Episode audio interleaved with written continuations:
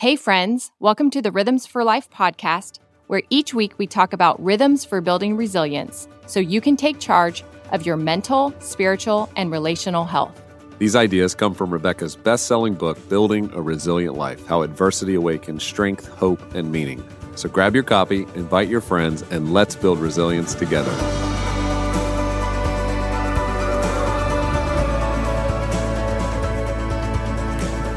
Welcome back. I'm Rebekah. I'm Gabe, and welcome to our final episode of our summer series on building resilience, brought to you by Medi-Share, the affordable biblical alternative to health insurance. We are so excited about today's conversation, and yes, we are biased because Pierce and Kennedy are on this episode with us, and we go there. We go there in several ways, and it's beautiful. And I hope it's encouraging to you guys as parents, as college students, as teens that have walked through anxiety or trying to navigate social media, who have experienced rejection in relationship. We just thought it was good to give you a little look. You listen to Rebekah and I talk a lot, but the fruit of our life has to not just be this conversation. It's what's happening in the home with our kids, and we're so proud of them and what's going on in their lives, and they share about it, and they share about their journeys and the challenges they faced and the ways in which they're trying to navigate that. And we realize they're young. They're 18 and 20 years old. They haven't lived a lot of life yet, but the little bit of life they've lived,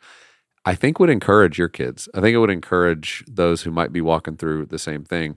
But Rebekah, we did give the caveat in this episode, and I want to do it again. Like, we recognize, like, our family is not perfect, and you're going to hear some things that are awesome. You don't hear all the things that have been hard, but we've been through challenging times too. We've not been the best parents at certain moments. Yeah. And the kids shared their, like, they've had hard, and they were saying that, but what we didn't share is this is not a picture of perfect parenting. We have made a million mistakes in front of them, have had to apologize to each other in front of them and to them in front of each other. And that's maybe as recent as the other day. So the point is we're all a work in progress. Yeah, and it's just important to say that when you're getting into an episode where you're talking about a lot of good things, but that we know family's hard and we all go through a ton of different things. But I hope it brings a lot of encouragement to you, just that God's at work in our kids' lives, and He can use us if we can show up in some specific ways. Even at the end, the kids kind of talk to parents about what can you do? Yeah. How can you create a space where we can feel comfortable to be vulnerable? And that was cool. I was really glad they did that. I know. I want to remind you guys, we have our great retreat coming up, our Rhythms Retreat, that's taking place November 16th and 17th here in Franklin. So if you haven't made plans to be with us, that's only 3 months away. Come be with us in Franklin. It's the Thursday, Friday before Thanksgiving break. It's a perfect time. This is our fourth year doing it, to get away. You can come on your own. You can come with your spouse. Some people come with a few of their friends, people that they've been having conversations with at a deeper level. But you're going to get insights from so many great people that have impacted Rebekah and I's life, our marriage relationship, our parenting, the ways in which we've tried to work through our own mental health or anxiety issues. And so you'll hear from Lori Lokey, who's been a part of this podcast before. We're having Dr. Josh Axe with us, talking about nutrition, talking about the way in which food plays into our mental health and the ways in which we live. And then we also have with us Dr. Chip Dodd. We did a series last fall with him talking about the 8 emotions, and he's going to be with us talking through how does all of this apply to the ways in which we approach relationships? So you can learn more about that at RebekahLyons.com/retreat. Get all the details. It's starting to fill up. We'd love for you to be with us, so check that out. And then, Rebekah, just coming up in a couple of weeks, your new free study comes out September 11th. Yes. Describe for people what that is, and I'll tell them how they can be a part of it. It's this unique opportunity that's gifted to you guys through Faith Gateway, and basically you get to do the whole video curriculum for free. And they only offer this once, and it's beautiful. And so you just go to the website, RebekahLyons.com/free study, and you'll sign up there, and you'll basically get 5 teaching video curriculum in this series of building resilience through a biblical lens. So it's different than the trade book. It's truly, what is a holy resilience, and how is that demonstrated in Scripture? And it's great for groups. So there's a study guide that you can get to go with that.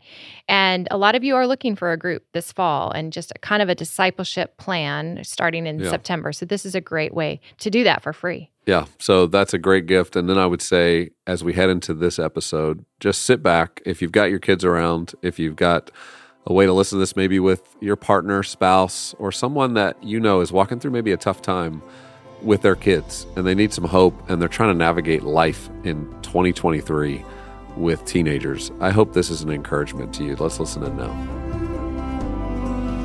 Hey friends, I am so excited to take a moment today to introduce you to my friends at Medi-Share. This is a ministry that offers an affordable healthcare alternative for Christians and their families, and for me. As a wife and a mother and a small business owner, Medi-Share has been there for me every step of the way. They faithfully supported my needs and our growing family's needs, especially with special needs with Cade and Joy. They gave us much needed peace of mind right when we were looking for it. We had just moved to New York City. We were looking for an affordable alternative for healthcare. And all of a sudden, someone told us about Medi-Share. And within the first month, we realized we could save about $700 a month. Well, it's been 12 years. So that means over the last 12 years, we've saved almost $100,000, which is insane. So we're so thankful for this.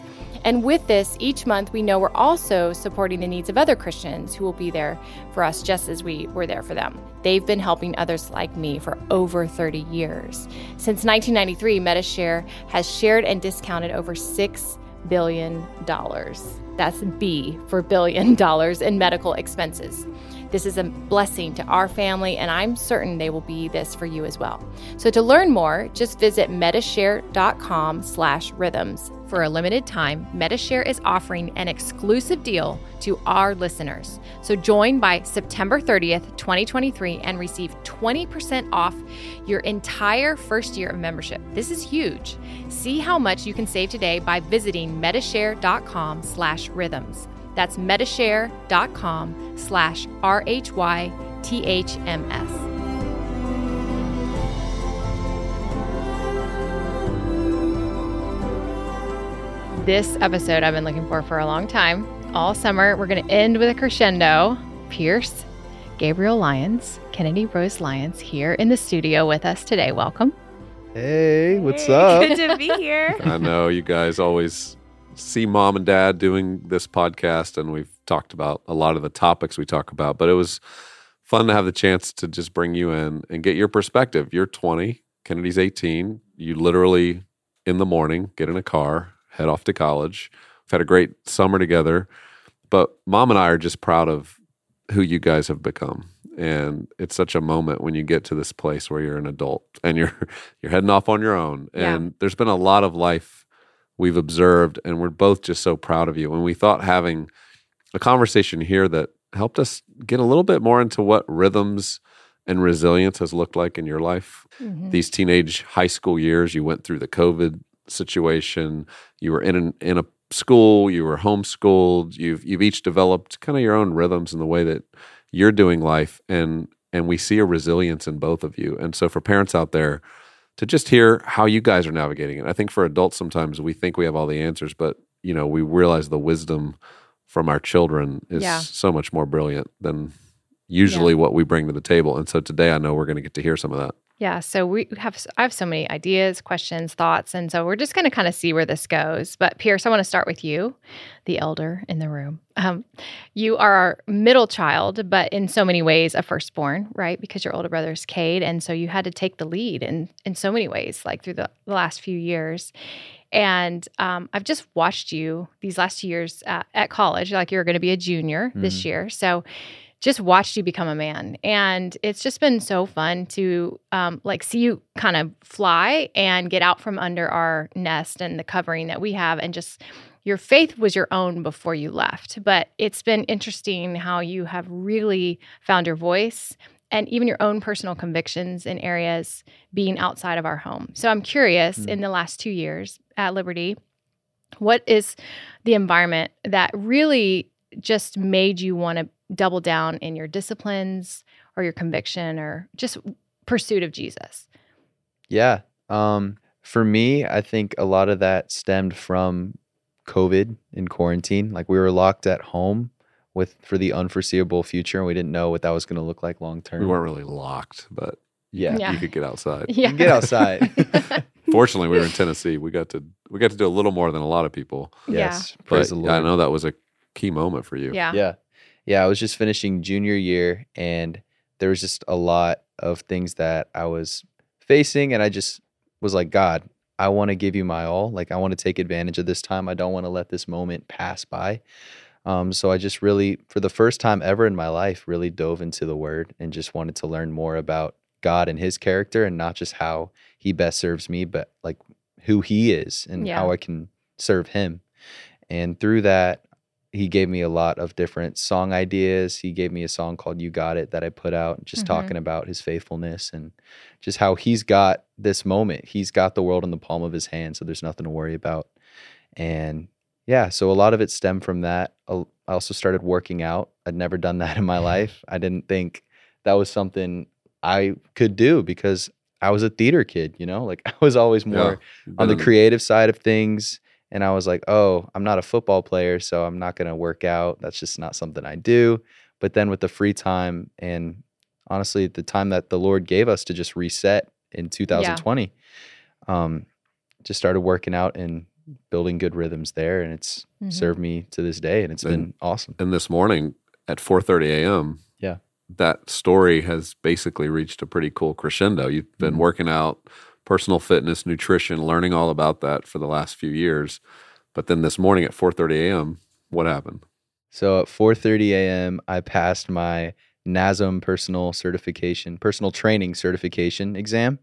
So I'm a personal trainer officially, which is pretty cool. No, it's huge. So and you worked so hard this summer to get that in before going back to school. That's amazing. 4:30 was the latest time this morning available. That's the only reason why I did it that early. Yeah, it's kind of the last test of like, can you do this? We're going to make you get up at 2 to 4 a.m. to take this exam. And I think what we've watched is just, again, those rhythms of fitness, eating well, abiding in Christ. I mean, some of the things we talk about a lot here, you've been playing out and they've served you well as you went back into college, new environments, new friends, new challenges. And it's been fun to watch you start to play that out as you've developed into, like Mom said, you've become a man, and it's happening right before our eyes. And Kennedy, you just graduated high school. You're about to head off to your freshman year.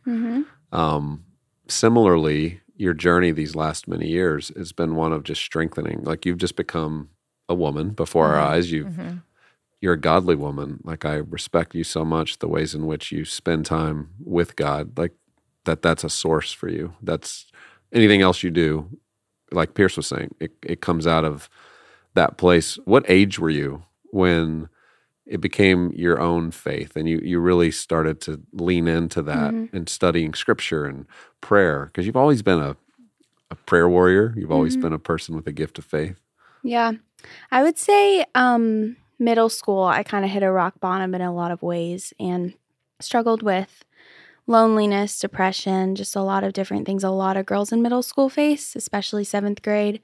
And so then that summer between 7th and 8th grade, the Lord really revealed Himself to me in a really powerful way that I'd never experienced before. And I'd realized that I wanted Him, not just because I grew up in the faith and my family went to church and took me, but because I needed my own personal relationship with Him that wasn't based off of anything else. And I had come to a moment where I needed to depend on something other than my parents and other than friends and other than what was around me, but fully on the one who created me. And so because of that, I had finally come to that moment in middle school. And then since then, I just really was, I feel like, set on a path to where I just wanted to pursue the Lord with all my heart and get to know Him better and just get to honor Him in the ways that I can, but also the ways that He's healed me and set me free in so many ways is why I want to live my life to honor Him and bring glory to Him.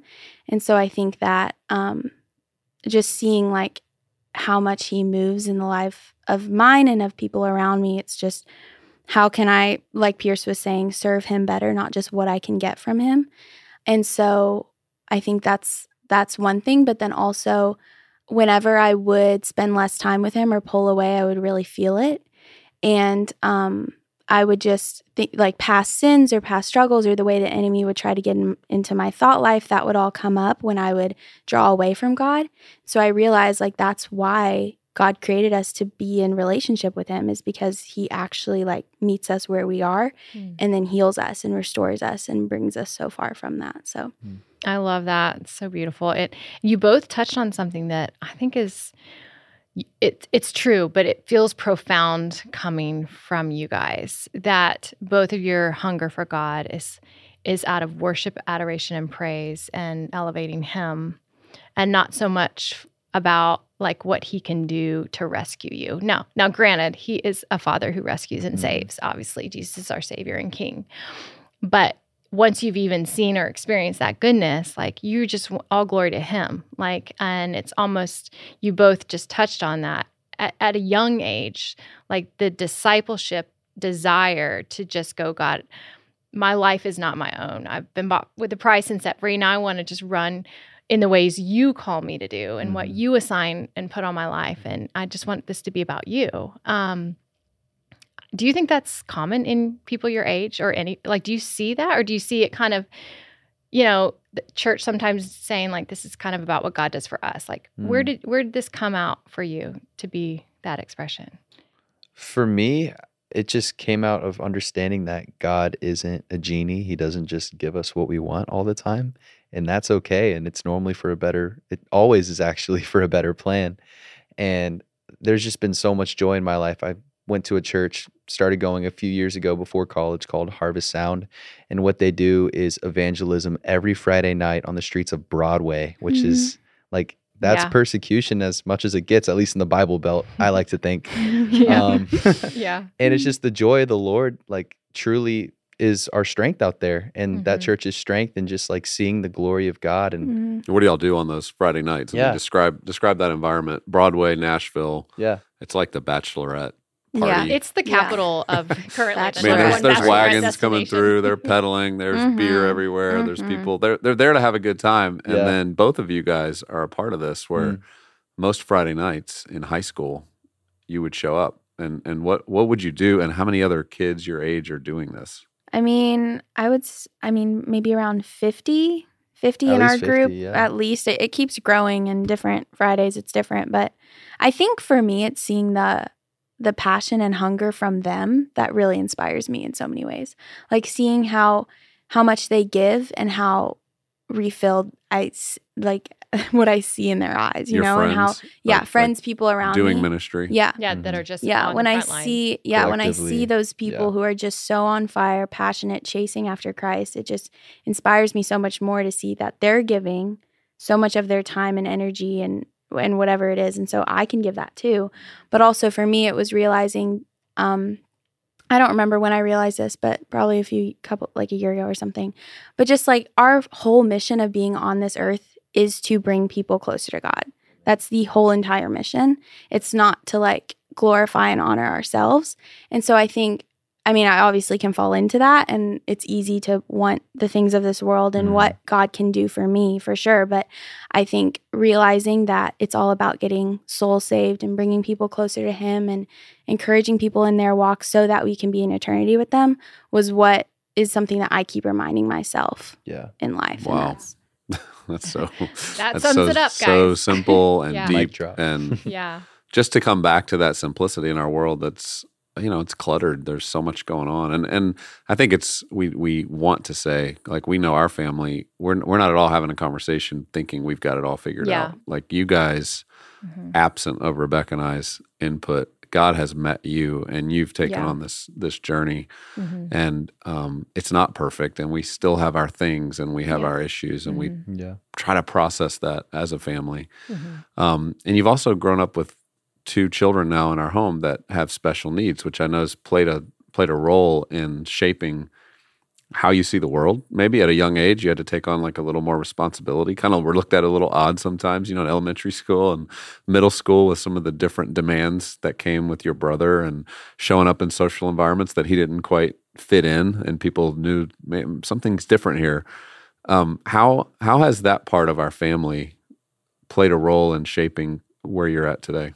I think for me, it's been like one of the main things in my life that keep me others focused, because in a culture with social media that's so self-focused, and like, even if I get on my phone and it's like, oh, it's been 2 hours, and it's all just scrolling just to find the next thing you're scrolling on. It's just crazy. But having Cade and Joy around, like, it just taught me so much to just serve. And that God really cares. Like, God did so much for us, so the least we can do is love them well and intentionally and make them feel valued, because they are valued, like, in God's eyes. Like, we're valued in his eyes. We're like, we're all created in his image, so there's no reason not to. And it's just been the biggest joy. Yeah. How about for you, Kennedy? Because you're the reason in our story of joy, you played a significant role. And I think it was at seventh grade when you were praying in the closet. 7 years old. But seventh grade, I was doing the war room. Yeah, you had like the prayer closet. Like, you'd watch the movie War Room, where the lady puts up on there a lot of her prayers, visions, what she's hoping God will do. And you prayed, and you were wanting a little sister. Mm-hmm. And Rebekah and I weren't sure God was calling us to have a little girl in our home again. But we thought you were our little baby girl. And all of a sudden— tell us your version of that. Well, I just always wanted a sister because I was the only girl and the youngest. And I saw Pierce and Cade's relationship and how they would goof off all the time and have a lot of fun. And so I just really wanted a sister and to like kind of take care of someone in that way. And so I prayed for one my whole life and always told my parents that we were going to have one. And they were like, I don't know if it's for us, but maybe for you. God put that in your heart, so maybe you can adopt. And I was like, no. So I kept praying and had my war room and had it all written out and believed God was going to do it. But then I actually came to a point where I was really discouraged and I realized it probably wasn't going to happen. So I took them all down and ripped down all my prayers. I remember that. And then, and I had surrendered it at that point. And then I don't know, maybe a year later, my parents came to me and told me that they were, they found a girl in China and showed me a picture of her. And and they were like, I mean, you never know what'll happen. I'm like, no, I know. Like, God's bringing her home, you know? Yes. And they told me first because they knew it was special for me. But it was just a crazy, significant moment. But also felt like, yeah, this is God's character. This is what he does. He answers prayers, especially when you surrender it. Yeah. Let's talk about that for a minute. Like, I think this topic of surrender is so huge, right? Because we can all want things in life so much, whether it's a relationship or, you know, the right school, the right accolades, the right career. You know, what have you had to surrender, Pierce, in life? And like, and then how have you seen God just show up? I think one of the first things that I remember surrendering is just, I've always wanted a career in music. Just ever since an early age, like I watched Justin Bieber on documentaries and being like, I want to do that one day. To find out later that it was for the wrong reasons, and I needed God to shape my heart in the reasons to give him glory and not glory for myself.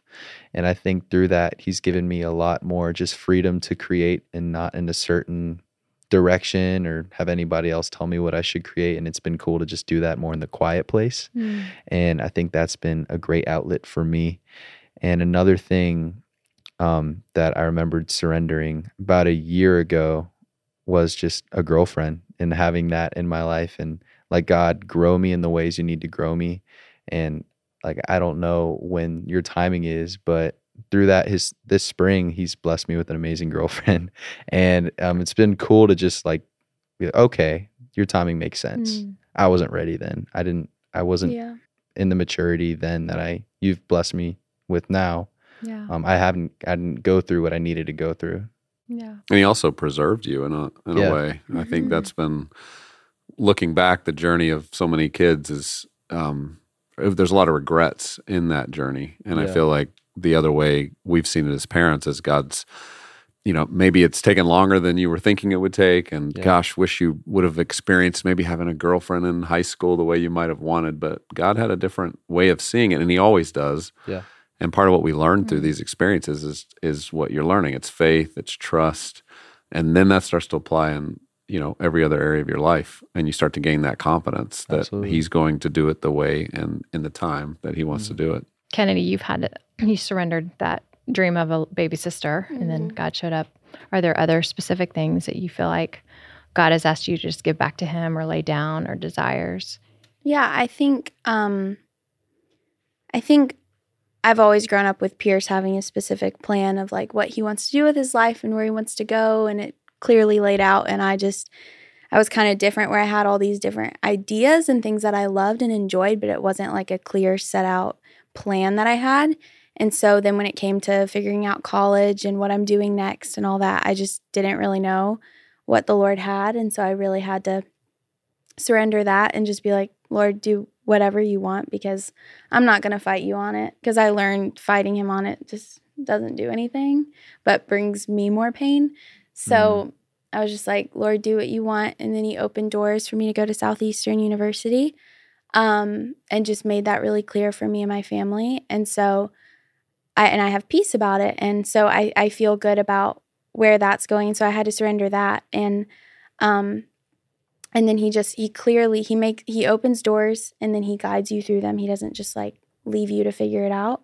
And I think that's so kind of him. But also I learned why we surrender this year as well, because I just was kind of, I think we always hear growing up, like, just trust God, just trust him, just he'll do whatever, and you don't have to worry about it. And it's so hard to apply that. But this year, the Lord really showed me the weight of those words, just trust me. And it was like, I know you, I created you, I designed you, I gave you certain desires in your heart of what to do, and I placed them there. And so I love you so much that I'm going to have those come to pass when I want to. And he doesn't withhold good things from those who love and trust him.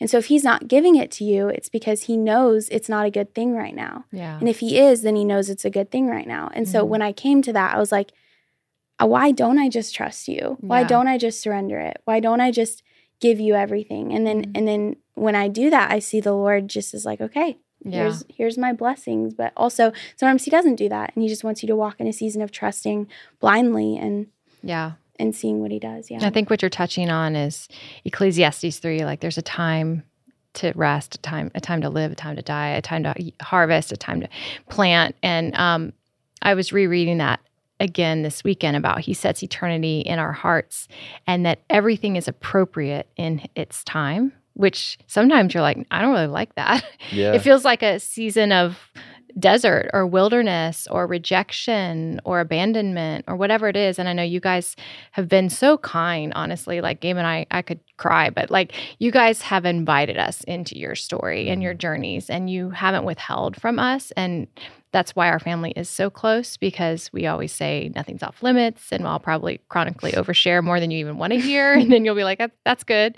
But I think that's, you have been so gracious to invite us in, because, you know, you don't have to. You could just go to your friends, or you could go somewhere else, but you've been really willing to share even those harder seasons. Mm. But if God says that all things, even the hard things, are appropriate in its time, it's this idea of it's for my good, for your good and my glory, in my perfect timing and love. And it's kind of wild, like hearing you guys reflect these last few years in those harder, isolated moments of trial. Specifically, God was never absent. Like he was very present and with you, even though sometimes it feels distant or discouraging or defeated. So I'd love to talk for a minute about like suffering, you know, like, or rejection, or seasons of your childhood that maybe were just harder if you look back or pan back, because there's going to be people listening that might be in the middle of that moment right now. And I do believe the Lord would give you a word for them, or an encouragement, or something that you've understood that, like, it sounds like you guys are like these kids that are like, love the Lord and everything's great. But like, no, like there's a backstory here of trial and perseverance or suffering, or in everyone's story. Everyone has their version of it. So Pierce, what would you share about that? Yeah. I mean, I think, memories that go back for me, just for rejection's sake. Like I remember in 4th grade, like just walking around like the playground just to look busy, look like I like was doing something, just because I felt alone and I didn't have like true friendships. And through that, like it was really lonely, because I was raised in, you know, Georgia, like Bible Belt as well. And then we move up to Manhattan, very different, culture shock.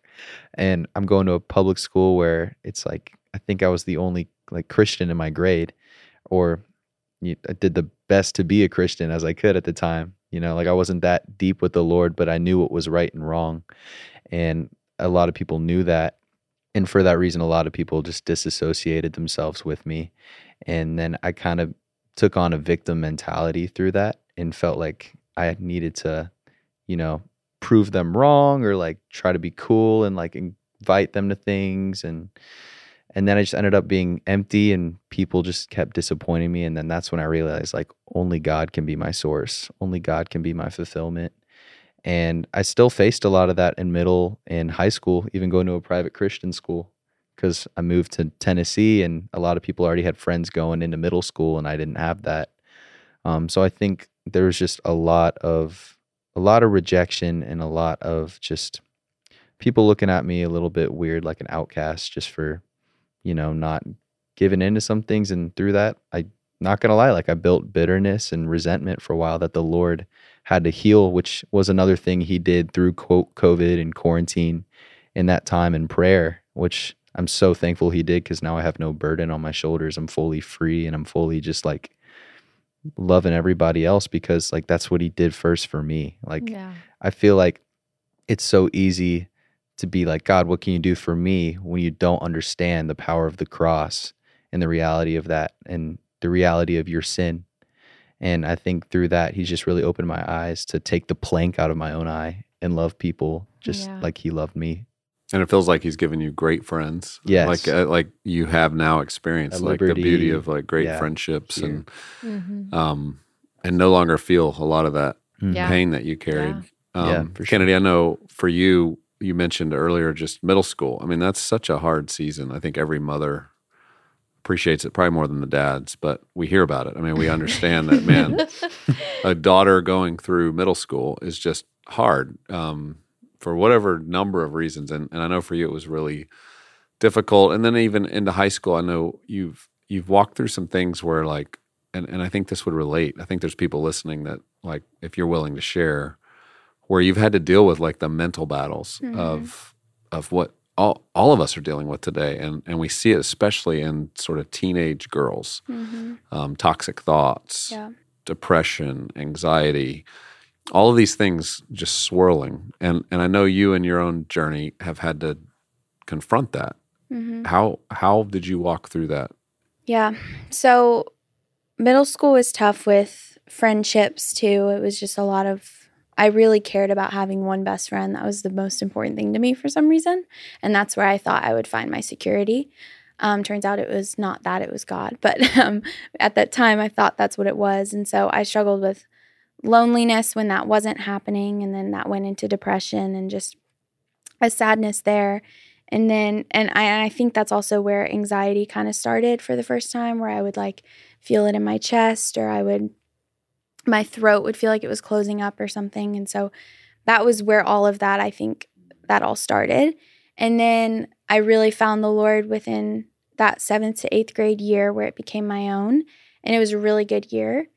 And that was just like so kind of the Lord, because I feel like we, you know, when we get our lives back recentered with him, he wants to carry us in that. But then, you know, middle or high school had its own challenges. So I struggled with anxiety a lot throughout high school, but then also my thought life was really tough. Mm-hmm. Lots of overthinking and mental spirals and a lot of spiritual warfare and oppression, and it was just really heavy for a long time. And I especially struggled with it last summer, and it felt like the weight of the world in a lot of ways. Just anything I would hear about on the news or even not would just amplify in my brain, and that would be all I could think about. And I would think about just things that were not from the Lord, that were totally the enemy. But I realized the reason that was happening so much, and the reason it was becoming a pattern and I was focusing on it so much, was because I had really let sin back into my life. So I wasn't living fully for God, but I was calling myself a Christian, and I was a Christian, and I loved the Lord, but I wasn't living for him, and I wasn't giving him my all. I was one foot in, one foot out, and I think that's really where the enemy will get you, because he has a foothold. His foot's in the door, so he can do what he wants. And so, and it gets really hard, because you're like, but I love the Lord, so why is this happening to me? But it's like, you're not giving him your all, and that's what I was doing. It was so lukewarm at the time. And so when I realized that, I was just like, no, I got to give God my all. So I went to my parents and I like confessed anything and everything that I felt like was keeping me in sin. And so I confessed that all and I confessed it to the Lord. And I just really wanted to live my life in obedience and in honor to Him, and learning ways to like reshape my thinking and to take every thought captive and to just like to give those fears to Him, to process it with Him, but then also know, okay, I'm going to take out the things that are holding me back, the things that could give the enemy a foothold, even if they're not necessarily bad things, or even if they are. Like music for me was a big thing. I had to get rid of any music that basically wasn't worship for a while, because it just, that opened a door so much for me. And so I just had to look at all the doors that could have been open to where the enemy could have, you know, played in my thought life and in my mind and bringing whatever he was trying to bring, and get rid of that. And so once I did that, I felt like I really saw such a change in the way I was thinking, in the way I was living, in the way I was loving, in the way I was spending time with Him and making that a priority. Like that all shifted when I got rid of things. I think the key phrase is confession, right? Yeah. I think a lot of people might be hearing this and go, I resonate. I'm in a spiral, you know, intrusive thoughts, or just fixating and ruminating on things that are not of God, right? Death and destruction and despair and whatever that looks like, you know, it takes a lot of different forms. But if you confess with your mouth the Lord Jesus, that Christ is raised Him from the dead, you'll be saved. It's kind of confession begins with repentance, like you were doing, but also ends in declaration that God is bigger than all these crazy toxic things that's spiraling in your head. And then not only did you confess the sin, you replaced that empty space that you just cleared out, right? Like when Jesus would cast out demons, you know, like, well, what's going to refill that space? Or the enemy that comes back in 7 times, you're like, it's going to be all the more. You have to refill with something that's good and whole and lovely and of good report. And so let's talk practical for a minute about that. Let's talk social media. Let's talk about life. Let's talk about your relationships, the inputs that you put in your life. Because if you're not proactive, people could say, okay, I want to confess these things. I want to get right. But if you take those things out, what do you replace them with? And I also want to go back to something Kennedy said as a part of confession was, you know, part of what we're talking about is how do we get healing? I mean, we talk about mental health. It's mental healing. We're under an assault. Our minds are definitely under an assault. And it's happening in a way that's so pronounced right now, especially in this younger generation. And we want healing. Well, part of confession is also confess your sins one to another. Yeah. It's not only confess to God, and that's what Kennedy did. I remember that night, just confessing sin. And that's not easy to do. I know I've experienced healing in my body through a moment where I confessed sin to you, and you prayed for healing, and I experienced healing. So there's something to this that it's not— only recognizing the sin or praying. It's like, no, you actually probably need to confess this.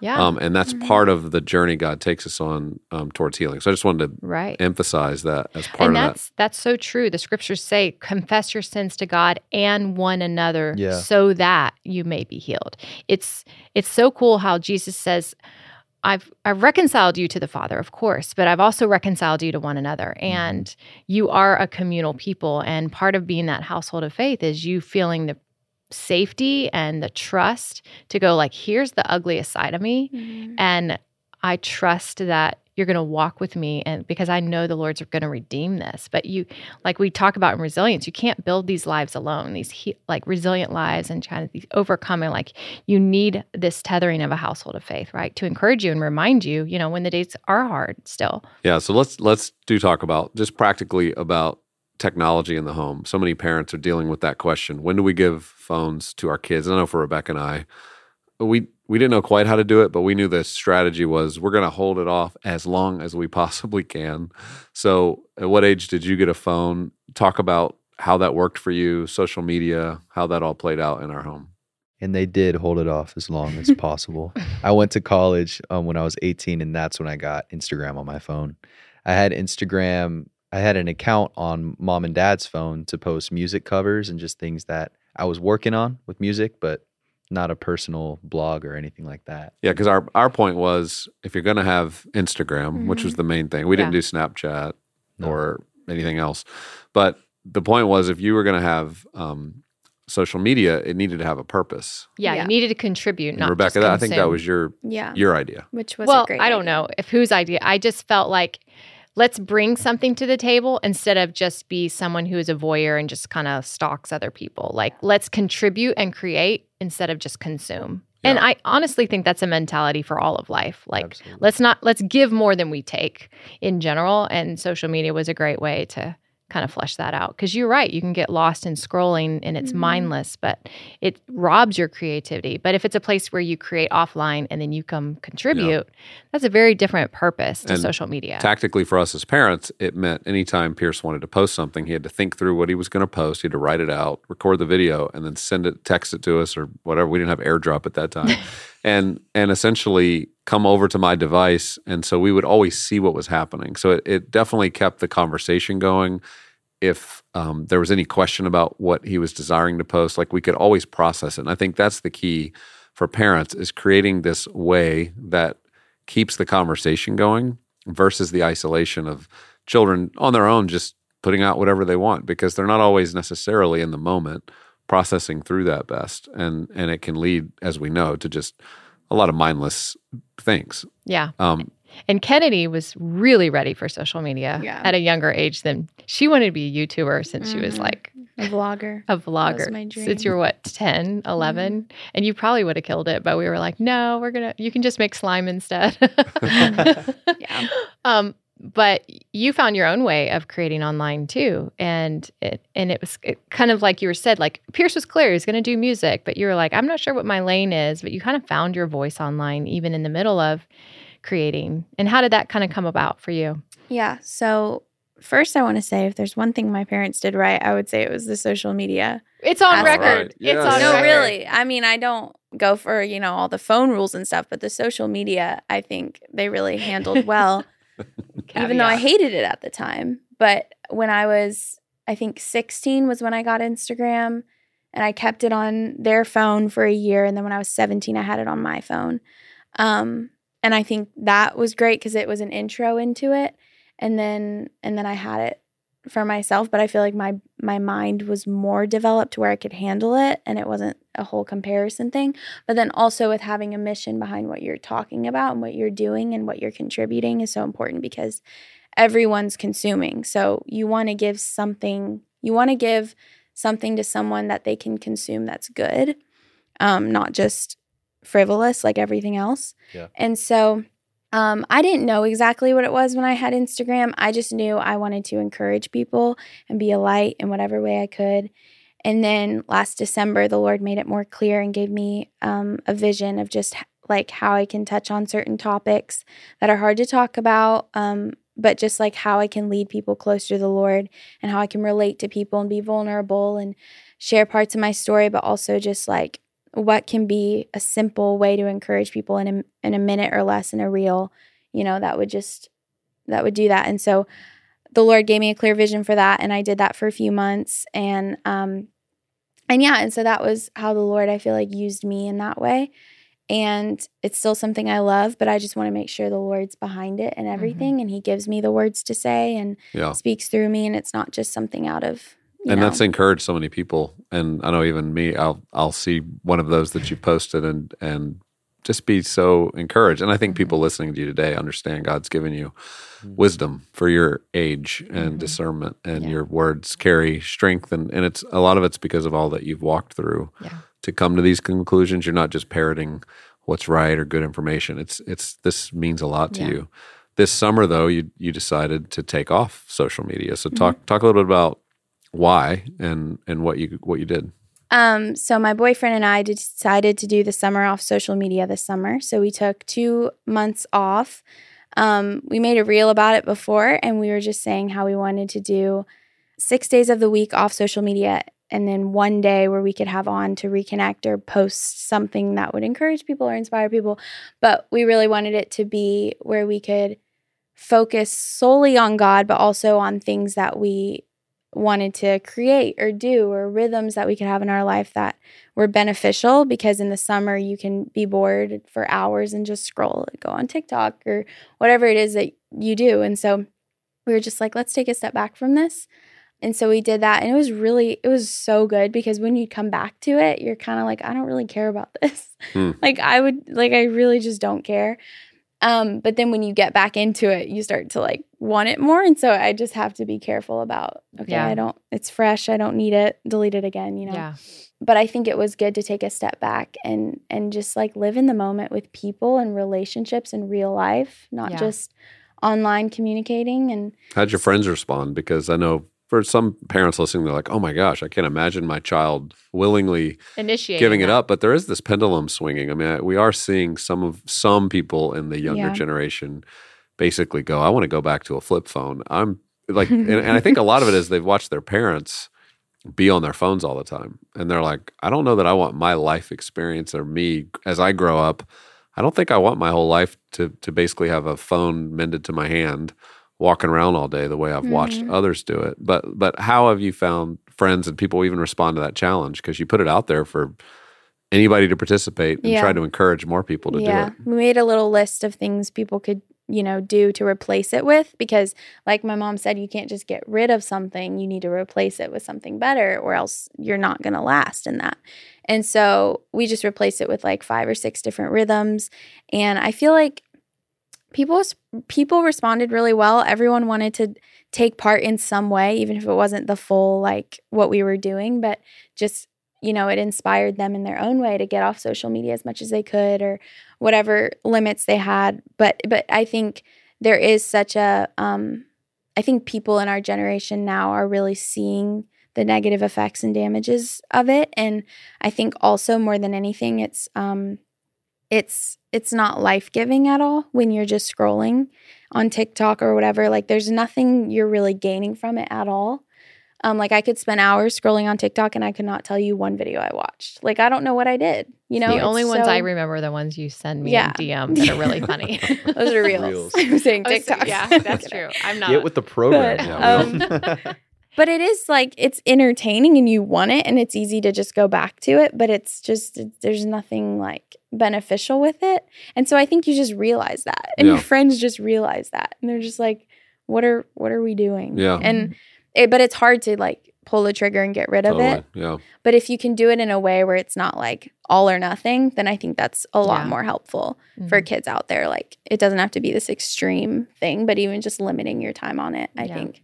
Well, and that's one of the things we've talked about this summer. But the idea of even on our phones trying to use apps that are utilities that allow you to do things and accomplish things. It's your airline app. It's it's things that you need every day, but it's not necessarily email or texting or communication or social media, because those start to replace relationship. And so some people this summer even tried doing that. So you're still using your phone, but you're trying to just use it for tools that help you get some things done for productivity, but not necessarily for relationship.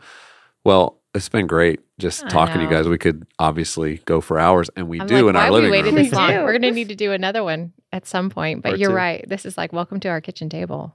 No, literally. Yeah, we love you guys, and thank you for being willing to share vulnerably just your own journeys, some of the things you've had to walk through that have been tough, but also just seeing the ways God's used that. And I hope for other parents, other teens, college students, listening, that you get a sense that we're all walking through similar challenges, and there's no magic bullet to how you solve these things. But when you're talking as a family, communicating, when the foundations are right, when we know that, man, God is the one we're here to serve, to love, to glorify, it gives at least perspective to enter into these conversations in a way that, I don't know how other people can do it, honestly. Right. I don't know how they navigate these things without those solid moors that keep us grounded. Right. Yeah, and I think for us, the biggest piece of advice, I think, for all families, both parents and teens or college students, is just initiate conversation. Truly, it's like almost the Holy Spirit dwells right here among us, all just deciding to go there or be honest or share, like, here's what God's doing, here's where I'm struggling.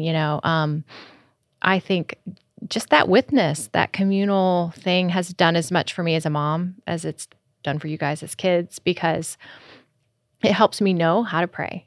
When you guys are coming and just sharing vulnerably, like, I could use your prayer in this, or I'm a little nervous about this, or I've got a big test, or, you know, whatever it is. And it can be hard things too. I mean, Pierce will sometimes just go to Gabe on certain things that he's walking through, or Kennedy will come to just me, or sometimes it'll be a group conversation. I just encourage families to talk more. Yeah. Just talk more. Like, put the phones away. And it doesn't even have to, it can be small talk. It can be fun. It doesn't have to all be heavy. Kennedy used to go like, why do you always gotta go so deep, Mom?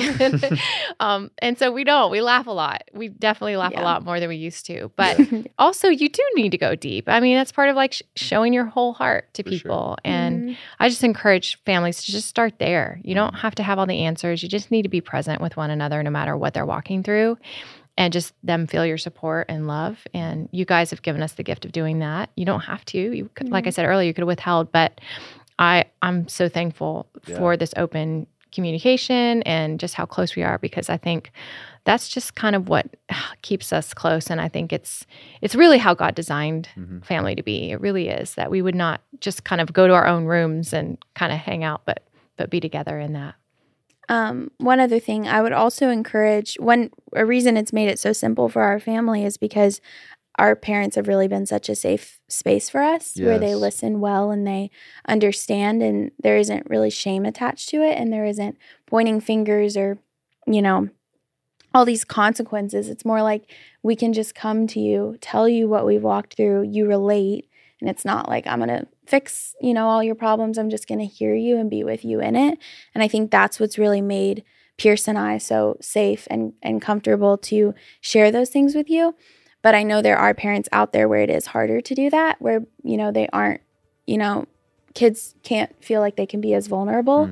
So I would just encourage parents to just like be such a safe space for your kids and like just welcome them with open arms, because if you start to do that, they're going to want to share more and be more open if you know create that space for that to happen. Family is one of the main things the enemy is coming to steal, kill, and destroy every day.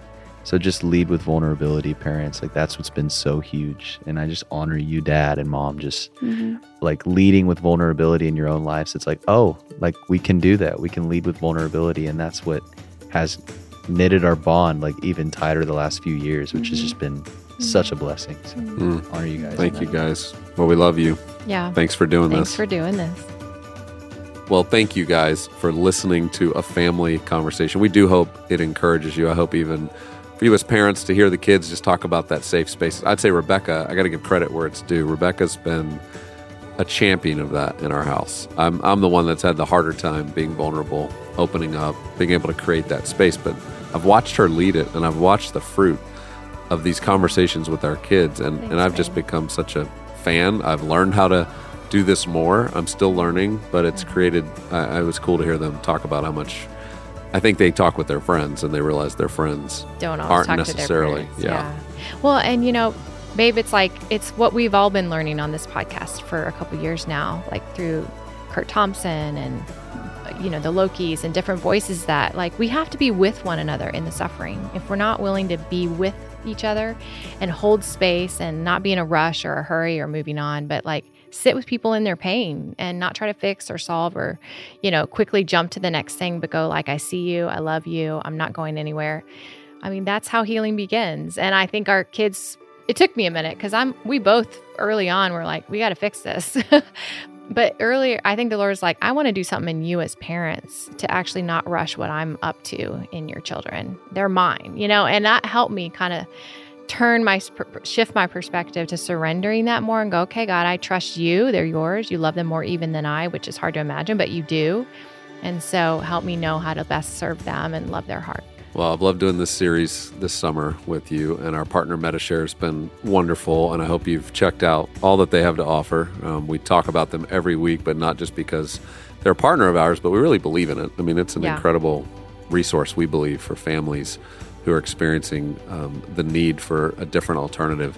And then I would say, too, I want to remind you, because we'll take a few weeks off now from our podcast, but go ahead and go to RebekahLyons.com/free study. You can join up with Rebekah September 11th and be a part of that with tens of thousands of people all over the country, the world, that are together going to be going through a study on resilience. And I think this fall, that's pretty well timed. I think we're going to continue to need to lean into this conversation from a biblical perspective. And then we'd love to see you November 16th and 17th here in historic Franklin for our Rhythms Retreat. And you can learn more about that as well at RebekahLyons.com/retreat.